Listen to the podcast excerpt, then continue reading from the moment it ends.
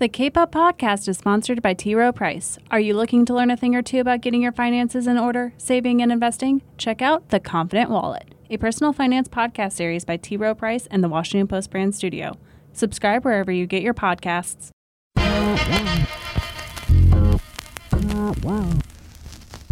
Hey everyone, this is Jonathan Capehart and welcome to Cape Up. Grandma sent me $100 when we broke up. With kids, dad. Alone, I'm thug. I'm not basically white, I'm suburban. My name is Jamal. I'm white. These are some of the hundreds of thousands of six word stories that are part of the Race Card Project, the brainchild of veteran journalist Michele Norris, former host of NPR's All Things Considered. We talk about America's foundational ailment and how race is an integral part of our national discourse. Race is a bright and throbbing vein in America's body politic. This is a great conversation, which we get into by talking about what else? Black Panther. Michele Norris, thanks for being on the podcast. I'm so glad to be here. Okay, Thank so- you so much. Well, thank you again. So one of the reasons why I was a little late getting downstairs um, to to greet you in the lobby is that I was getting my tickets for Black Panther. I have not seen it yet. Oh, what? What? I know, I know, I haven't seen it yet. But by the time this episode airs, I will have seen it.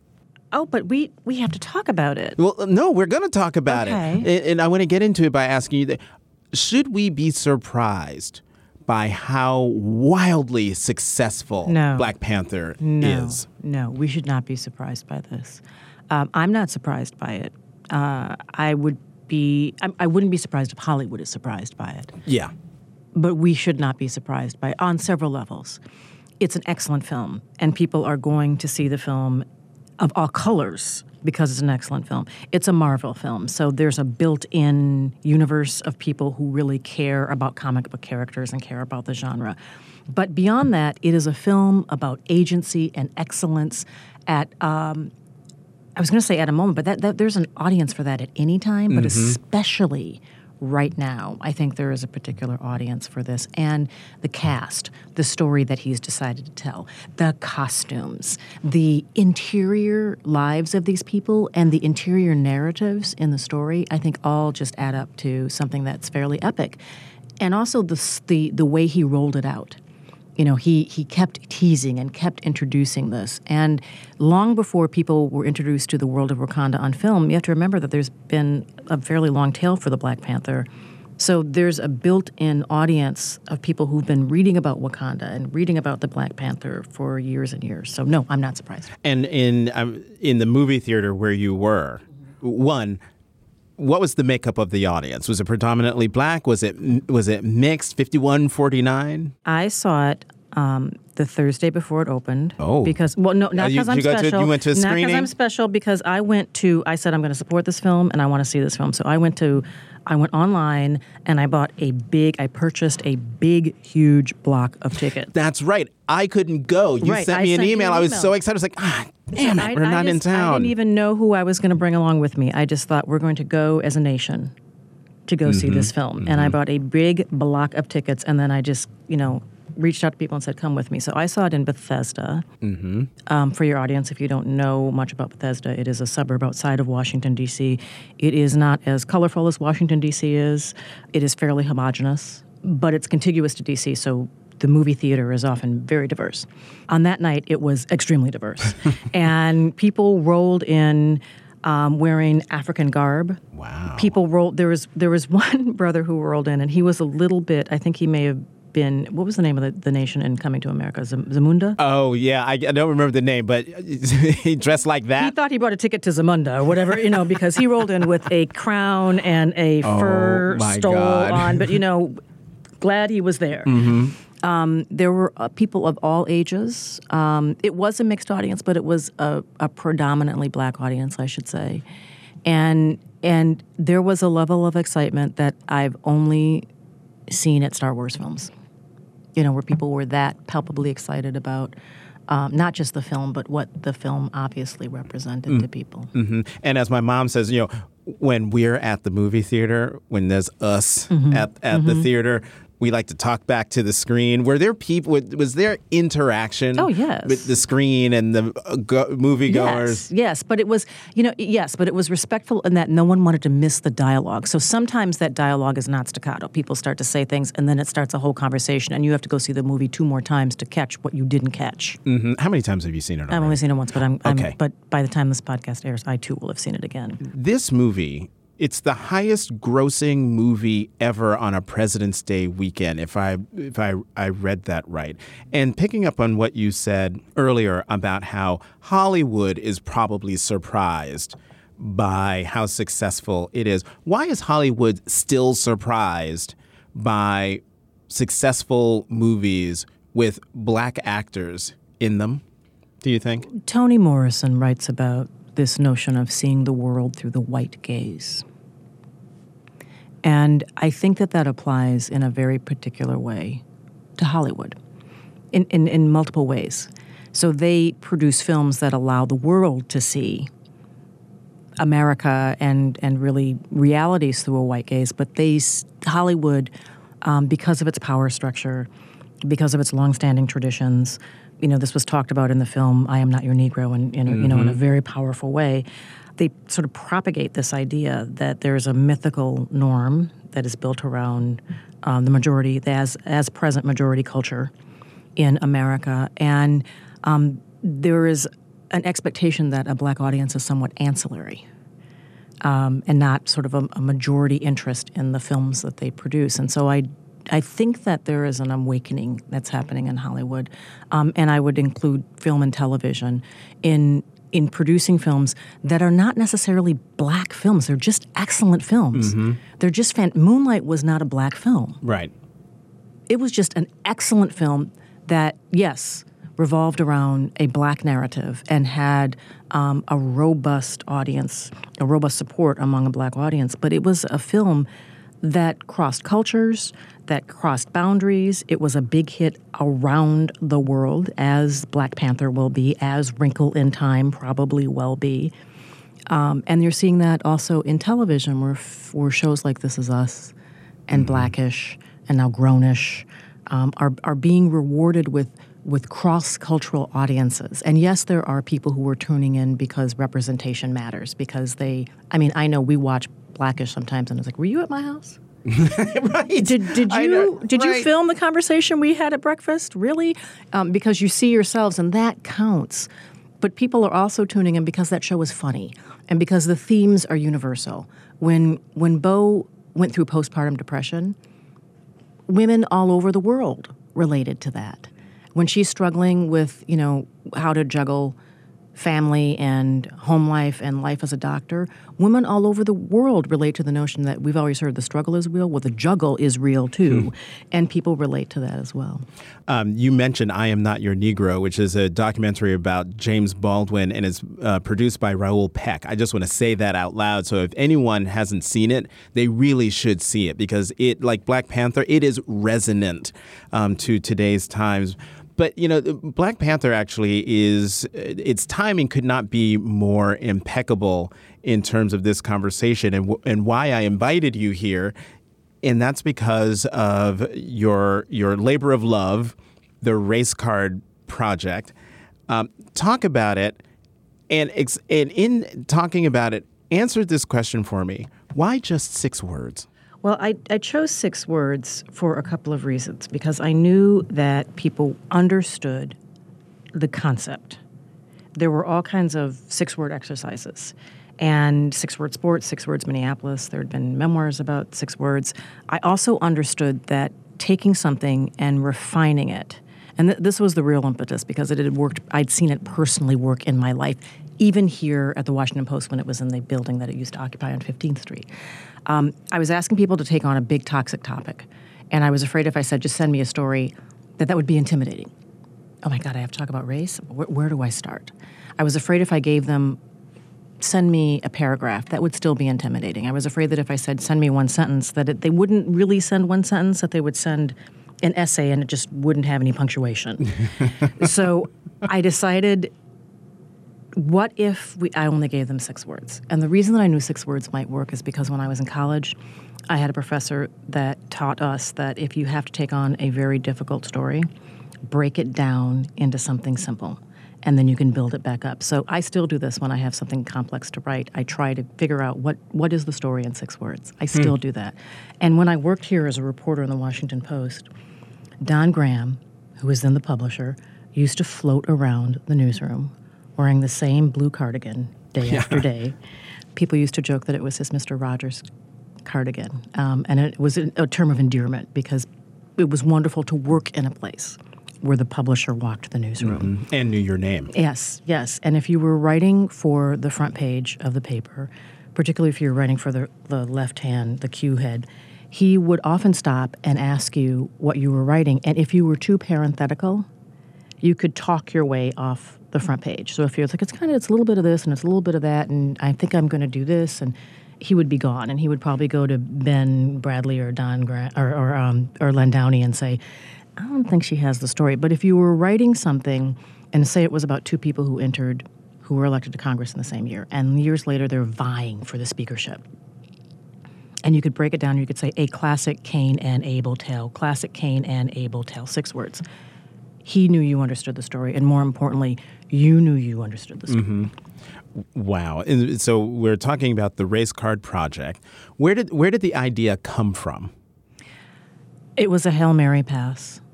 I'd written um, I'd written a book about my own family's very complex racial legacy. The Grace of Silence. The Grace of Silence. Thank you. You can say that twice. The Grace of Silence, um, in case people want to find it. But I knew when I went out into the world, I was on a 35 city book tour, and I knew that I would be talking about race because that's my family story. And I, frankly, Jonathan was afraid hmm. because my my belief at that time was that no one wanted to talk about race. I just think, didn't think that, that that was a door that they'd want to enter. So I thought I needed something to invite them into that conversation. And, and it started on a Saturday afternoon. I was talking to Melissa Bear, who's been with me since the beginning of this project. She was working with me as a researcher. Um, and the team has since grown to include Amrit Dillon and, and Adrienne Kinloch. But in the beginning, it was just the two of us we were talking about how we would do this, and, and I said, why don't we do it in six words? Why don't we print out postcards and ask people to send us their six word stories? And you're familiar with the, our, the geography of Washington, D.C. Mm-hmm. I went to the Kinko's on Wisconsin Avenue near the Red Door Salon yeah. and, and printed 200 cards. Mm-hmm. And, and to my surprise, a large percentage of them came back to me. And then I realized, okay, wait a minute, I'm onto something because. How did you you just handed them out to people? I handed them out where you know wherever you were on and, your book and, tour. And frankly, at the beginning, it was primarily people I know because the first stops in the book tour were here in Washington D.C. and there were places in New York and places where I knew people. But after that first set came back, I went and I printed more cards. I talked my publisher into printing more cards, and then I started just dropping cards wherever I went. So I'd go to the Miami Book, Fair, book Fair and I left cards. I'd leave cards at the airport. I'd leave cards at the hmm. hotel, and cards just started. Th- people people actually sent postcards. Now I'm I'm the daughter of postal workers, so the idea that I would reach for postcards, I guess, is not all that unusual. I mean, the postal service is sort of in my DNA in some ways, um, but people did it. And then over time, it jumped into a social media space, and that's when the footprint became truly large and, and actually global. People started sending in cards from overseas. And the wonderful thing, Jonathan, is that it grew organically, that we didn't push it into the social media space at that time. I was barely on Twitter. I didn't pay a lot of attention to Facebook, but people found it, and more importantly, found an avenue to share their own stories. And so my, I, I built this on a mistake. Hmm. I built this on the idea that no one wanted to talk about race, and I was wrong. And what yes, what you discovered was that everybody wants to talk about race from their own from their own perspective without judgment. Right, and that's the key thing, without judgment. And and that's hard because if you go to the website and the the website is and I'm sorry if this sounds like an infomercial, but if you're listening to go the right conversation, ahead. you might want to check it out. It's the racecardproject.com. And and if you go there, I guarantee you will be offended. And that's, you know, it's unusual to invite someone to walk in a room where they're going to be offended, but it's an it is an honest conversation about race. What it does is represent people telling their truths, and their truth might not be your truth. Right. And so we post things that come from people that, you know, if you heard that in conversation, you would be offended. You might sh- whip your head around. And yet we post them because we want to help people understand the conversation that's percolating in America in private spaces. And that conversation is usually less polite, it's usually a little bit more honest.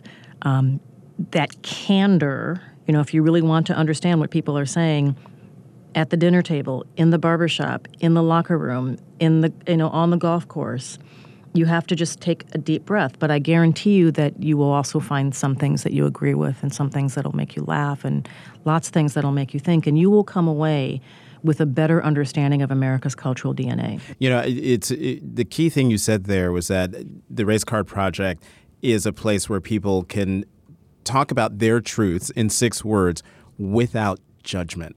And for me, I've always said that the the one thing that um, America is missing when it comes to its overall racial conversation is trust. And you can't get trust unless you are willing to suspend judgment and just let the person talk. I'm wondering if you've noticed uh, in the postcards that have come back and the Twitter traffic and the Facebook traffic and everything, if there if patterns have emerged, whether mm-hmm. patterns in terms of geography, patterns in terms of are more women sending cards back than men, ethnicity? Are you finding that you're hearing more from, say, Latinos than African Americans, or are white people the ones who are sending in? If I mean, if you can tell from the postcard. Well, you know, now they come in digitally. We still get postcards, mm-hmm. and I love postcards because, and I have a few that we can talk about at some point because I brought some in, so you can see the wonder of you know seeing people tell their stories mm-hmm. in their own way in their own. There's something beautiful about seeing someone's handwriting or seeing their thought process when they cross out certain words or how they adorn their cards. Most of the cards, though, come in digitally now. And um, and though I miss postcards, it's a lot easier to yeah. handle yeah. um, the archive when the cards come in digitally. So we are at the point now that we've archived so many cards over eight years that we are able to actually engage in some deep dive analysis. And we're just at the point. How many cards we've, digital we have you've officially gotten? archived more than 250,000 cards. Wow. But when you have that large a data set, you can actually do some interesting analysis. And as we've grown and sort of muscled up in the project, we're now at the point that we can do some you know some fairly interesting social science around this to you know to understand those patterns that you're asking about broadly we're able to see and understand some of the patterns that have come in the inbox um, just in the stories that come in. So you asked, you know, who do the cards come from? From the beginning, the majority of the cards came from white Americans, which, huh. again, another surprise for me. Wow. I created this thinking that most of the cards would come from people of color because most conversations about race are by, for, and about people of color. I was wrong again. Now, maybe it's because I worked for NPR for so many years and it was a reflection of the audience. I, I don't know that, though. I do know that I have never been engaged in a conversation or any kind of media project around race that had that degree of buy-in from white Americans. Mm. And and white Americans from all over. I mean, the cards were coming in from towns in Wyoming that we'd never heard of and places in South Dakota that I'd never heard of even though I grew up in neighboring Minnesota. You know, it it was interesting to try to figure out how people found us. And then there are thematic stories that come up. Know where are you really from? Mm-hmm um, you're pretty for a dark skinned girl. You know, several versions of that card, which means lots of people are asking that question, saying that, or ask, or making that statement, um, and lots of people are hearing it, and often from people that they're very close to. It's not just strangers that are saying it to them. Uh, a lot of cards about parentage, you know, about parenting children, parenting children across color lines. A lot of cards about adoption. Um, a lot of cards about the black male experience and the currency of fear and what that does to black men and how they respond to it, um, how they suppress it, how it shapes who they are in a public space. And so I invite people when they go to um, the website, there's a search area, like a search function. And you can put in interesting words, and some of the words you might put in uh, wouldn't be surprising in terms of a conversation around race, like fear, like judgment, mm-hmm. like assumption, like skin. But you can put in words that, like sky, or teacup or flower. I mean, just throw any word in there. And what's interesting is the data set is so big now that all kinds of stories will fall in your, your timeline that show how race and ethnicity and culture collide with just life in all kinds of interesting ways. So in these in in these comments, I, I was tooling around on the website. Some people just give you six words, and some people give you six words, and then you click on the six words, and then there's a whole story. So for one, for instance, KB from Washington D.C. She submitted this by Twitter, and she just gave you six words. She's an African American woman, at least by the picture, and it says, "I'm not basically white, comma I'm suburban." Looked at the words, I look at her, and I'm trying to figure out what's going on here. And I think I've got it, but I want to hear from you what you think. Well, see, I, I love those cards. Mm-hmm. I, I love all the cards. Let me say that. But I, I love the cards that come in with essays. But I also like the cards that invite you in and make you think, right? Because what is she trying to say? Is she trying to say that people make certain assumptions about her because she has a suburban address? Is she trying to say that because she lives in a suburb, she's in a subset of a cohort called black? You know, you have to kind of lean in a little bit. And in doing that, you have to think. So someone else sent in a card, No, you cannot call me Annie. And it was a black woman. And because of Twitter, sometimes I can hit people on Twitter, and I often reach into the inbox and mm-hmm. call people to get further stories. And I wanted to know what what's the story there, and someone couldn't pronounce her name. And so he just said, I'll just call you Annie. And she's like, no. And that reminded me of another six words. Can't pronounce my name, try harder. You know? right. um, and the six word story that I often use when I lecture or teach is Grandma sent $100 when we broke up. Wow.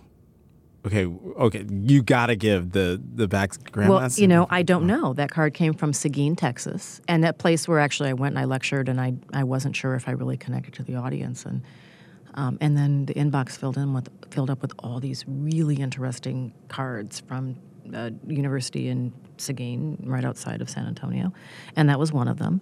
And you wonder, is Grandma okay? Did Grandma send? Why'd she send one hundred dollars? Was it because she was really glad? Glad he's gone. Here's a hundred dollars, or was it you know she broke your heart? Here's a hundred dollars. Go out, go out and do something for yourself. Oh, you don't know, right? You, no, you don't. So the ambiguity in the cards, I think, is is something wonderful, and that's part of race also. I mean, you you understand, interpret, absorb, define race based on your own life experience, right? And so you could, you know, different people, even if you knew the backstory, would still have different interpretations of the cards. But those cards really make you you think, and sometimes it's almost like a whole novella in just six words. So. Uh, the Race Card Project was a part of NPR. The stories, you would do these beautiful stories on NPR. And the one, they're all beautiful, but the one that as soon as I saw it, it's like, oh, I must listen to this, was one the was one that? called White Jamal. Oh, yeah. My name is Jamal. Right. I'm white. Yeah. Uh, Jamal's story was was fascinating. I remember when his first um, when his story first came in, and he he did send in a backstory, and he'd actually blogged about this on a poetry site, so he'd actually written about it. But when we talked to him, we learned all kinds of interesting things about him. He's a white man named Jamal. Um, his parents named him Jamal. He's not sure. They like Jamaal Wilkes, uh, former Laker, so he thinks that's maybe how he got his name. But he grew up in a commune, uh, or actually grew up in a in a rural part of of Oregon near a commune. And so he went to school with kids who had all kinds of unusual names Deja and Sunshine, and he said there were two rainbows in his class. Mm-hmm. But all throughout life, when people see his name, they make assumptions about him. So when he travels, he is always pulled aside for extra screening. And when he's pulled aside, he said, when he travels overseas in particular, he's usually in a room with someone named Khalil and Muhammad and, you know, lots of people who have traditional Arabic names. And their screening usually takes much longer than his because when TSA or whoever the security apparatus is shows up and sees that he's a white guy who now lives in Iowa, they're like, okay, go on your way. When you go out to restaurants with friends and everyone throws a card on the table and you're splitting Right. the bill, and if he's in a group of, you know, a mixed, racially mixed group, the card that has his name on it never comes back to him. They'll always hand the card that says Jamal to, To the black, black guy, guy. named Chris, you know. and the way he got his job is interesting, Jonathan. He was hired by someone in Des Moines, Iowa, who wasn't looking to hire another teacher, but um, Des Moines is actually fairly diverse, and at the high school there was a diverse population, and they don't have a lot of diversity in their teaching corps.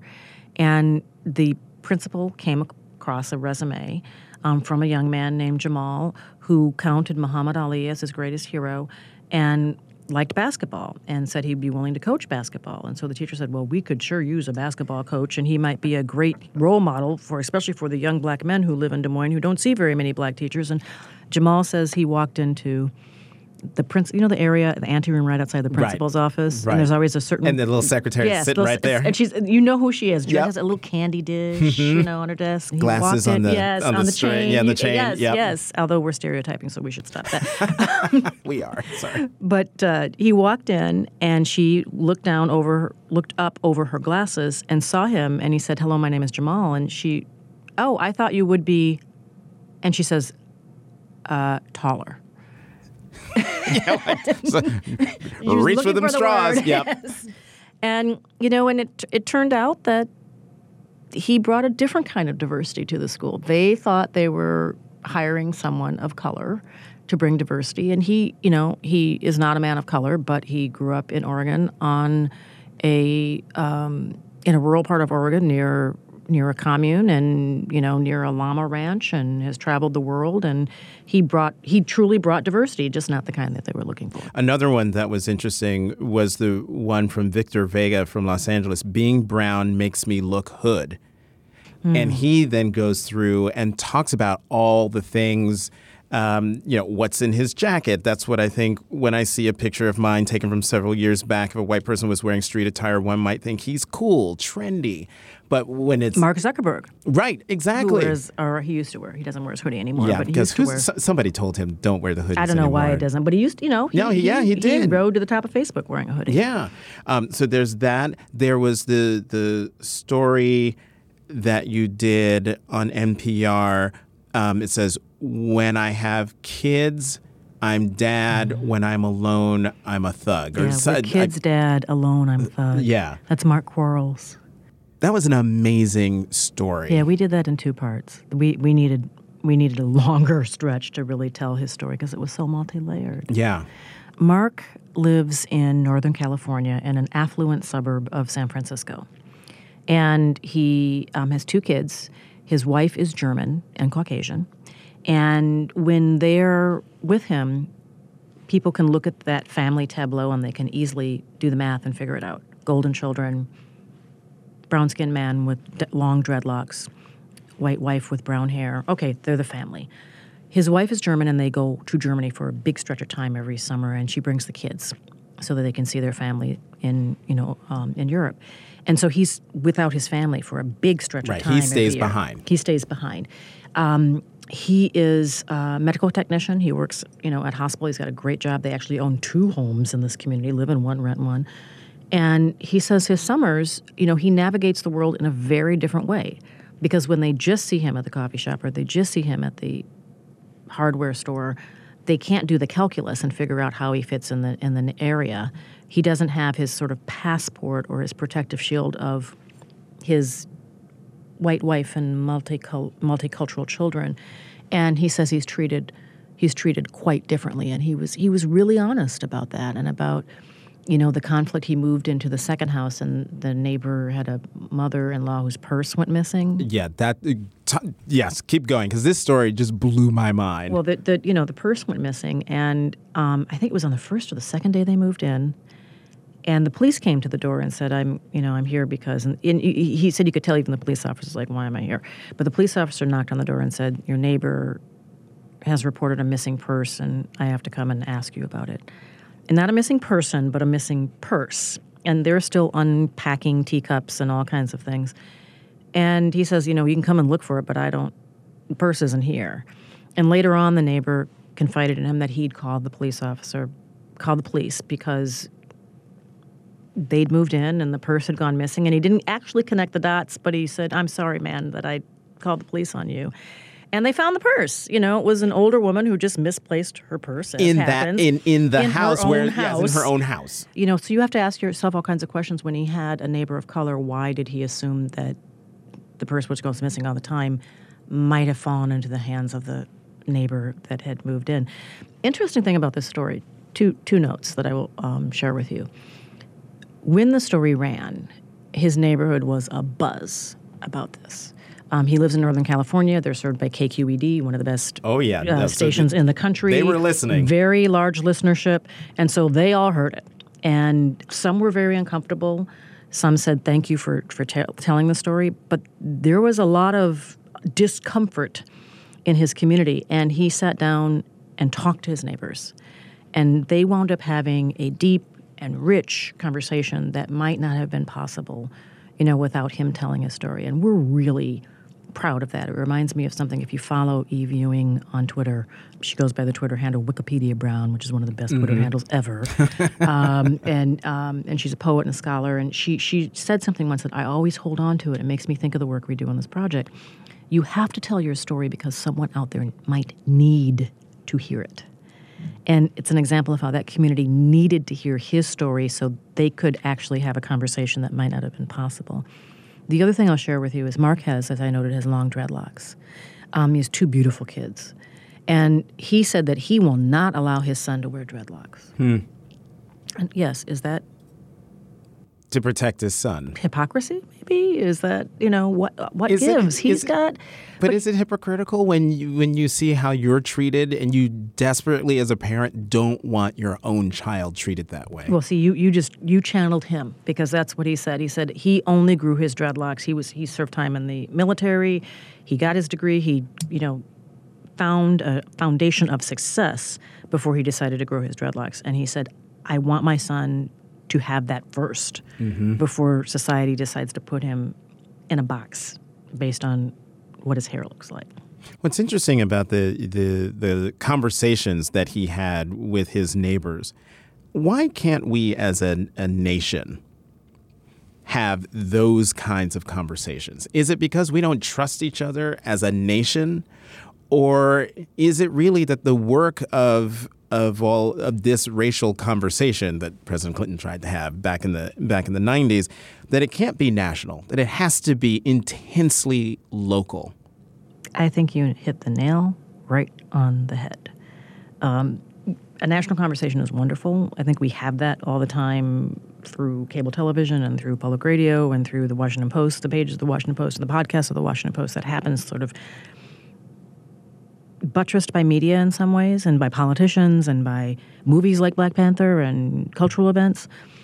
But the most productive conversations around race are probably the ones you never hear because they happen in really private spaces. They happen in the break room.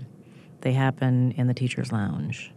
They happen in the gymnasium. They happen on the side of the soccer field, you know, where parents are standing cheering on their kids. Or they don't happen.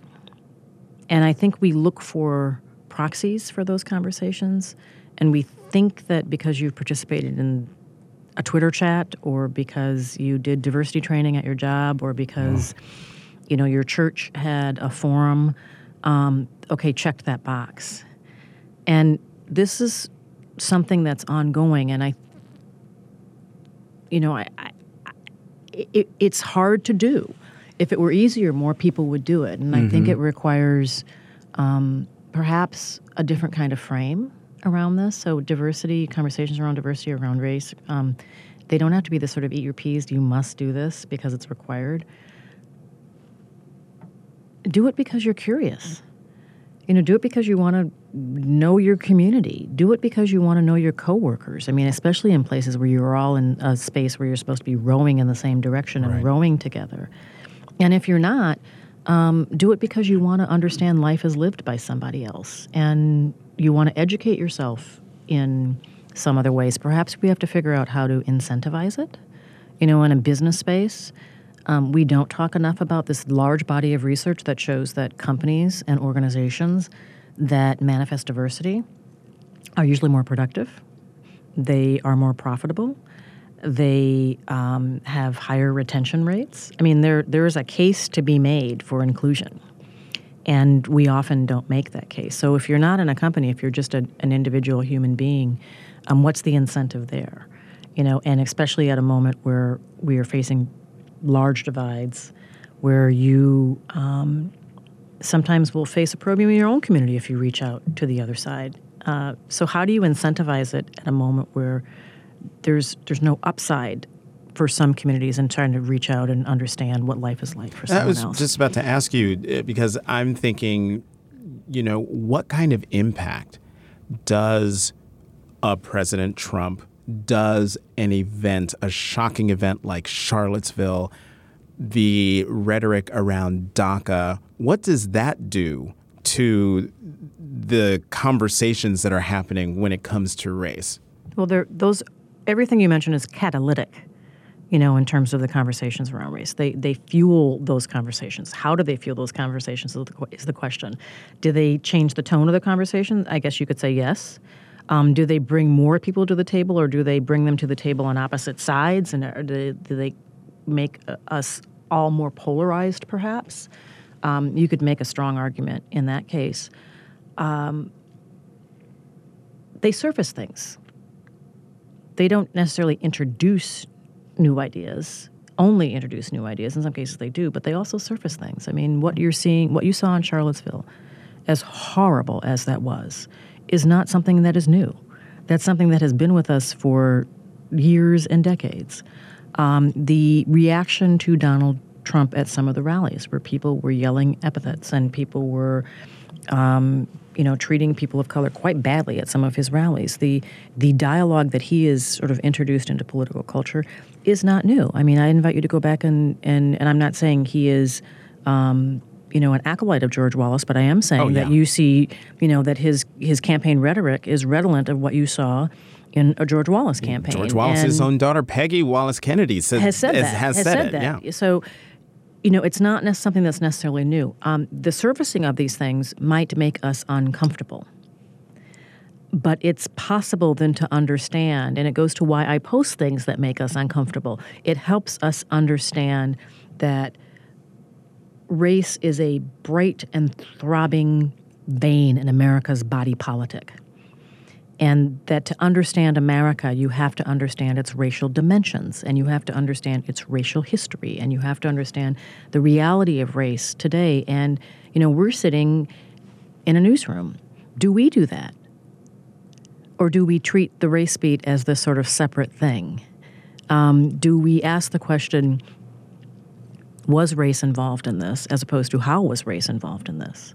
You know, when we cover politics, are we honest about the role of race in American electoral politics? Do we shy away from the word racist? You know, it's a hard word. It's a, and that's a, you know, that will stop a career cold. Mm-hmm. I mean, there's so there's real peril, real peril in engaging in these conversations, and and I understand why people are sometimes afraid to do this, but it requires will, and it requires courage, and it requires the ability to be uncomfortable.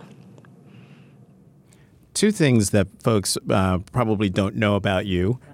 One, you're married to Broderick Johnson, who is a two-time Cape Upper. um, so I've been working very hard to try to To get the whole family yes, in. Okay, we have three kids. You might get the, you know, you might have to one by one bring them in too. And the other thing is, you love games. yeah, I do. Um, and you know that. and I know me. that we, we have spent two New Year's Eves together, and let the one New Year's Eve ago, you what was the name of that game where it? I've been calling it. It's like a black version. Black card of, revoked.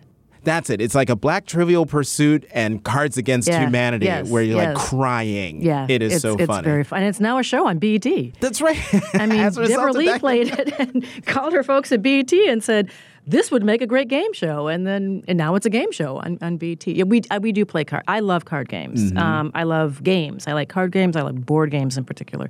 I met Broderick playing games. We were literally we were playing categories. That's how that is how we met one night at a game a game night at my house where we had people in various rooms playing different games. So yeah, I'm a big board game player. As well, who approached whom? I actually interviewed Broderick for a story I was doing for the Washington Post on Nelson Mandela, and um, several months later called a mutual friend and said, "That guy I interviewed. We're doing a game night. We were doing a game night together. I brought, a, I pulled together a number of women, many of whom worked at the Post at the time, and Kevin pulled together a bunch of guys. And I said, invite your friend Broderick. And he did. and Broderick was really smart. He could hold his own, you know, on, on board game night. Michele Norris, former reporter with the Washington Post, former host of NPR's All Things Considered, creator of the Race Card Project, and author of The Grace of Silence. Thank you very much for being here. Glad to be here. Honored. Thanks for listening to Cape Up. Tune in every Tuesday. You can find us on Apple Podcasts and Stitcher. And how about doing me a huge favor? Subscribe, rate, and review us. I'm Jonathan Capehart of the Washington Post. You can find me on Twitter at CapehartJ.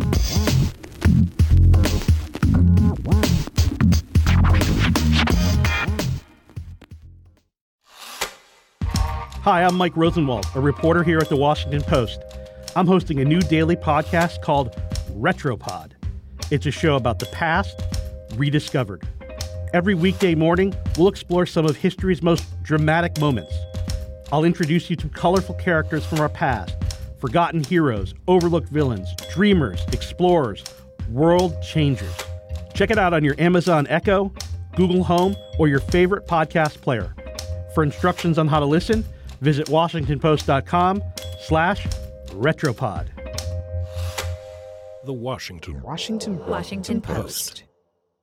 Hi, I'm Jimmy Kimmel, and I'm here with Geoff Edgers, going to do his podcast, Edge of Fame. It's a collaboration between WBUR and the Washington Post. I've always wanted to be involved in a collaboration between WBUR and the Washington Post ever since I was a baby.